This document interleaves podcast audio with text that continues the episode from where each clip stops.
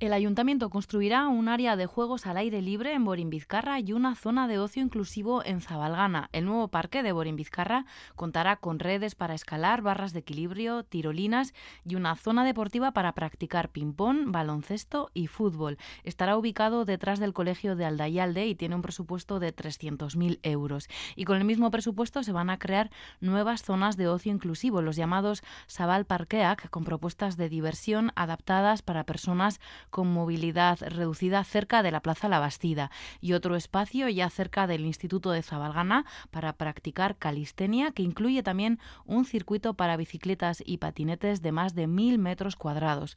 Son proyectos solicitados por la ciudadanía a través del programa Gasteiz Obetus. Escuchamos a la concejala de Espacio Público Beatriz Artolazábal.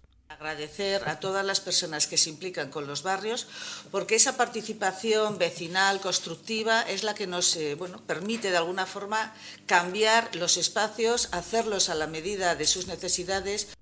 Gasteiz Obetus está a punto de comenzar su cuarta edición para la que el ayuntamiento ha recibido hasta 228 propuestas que ya está analizando.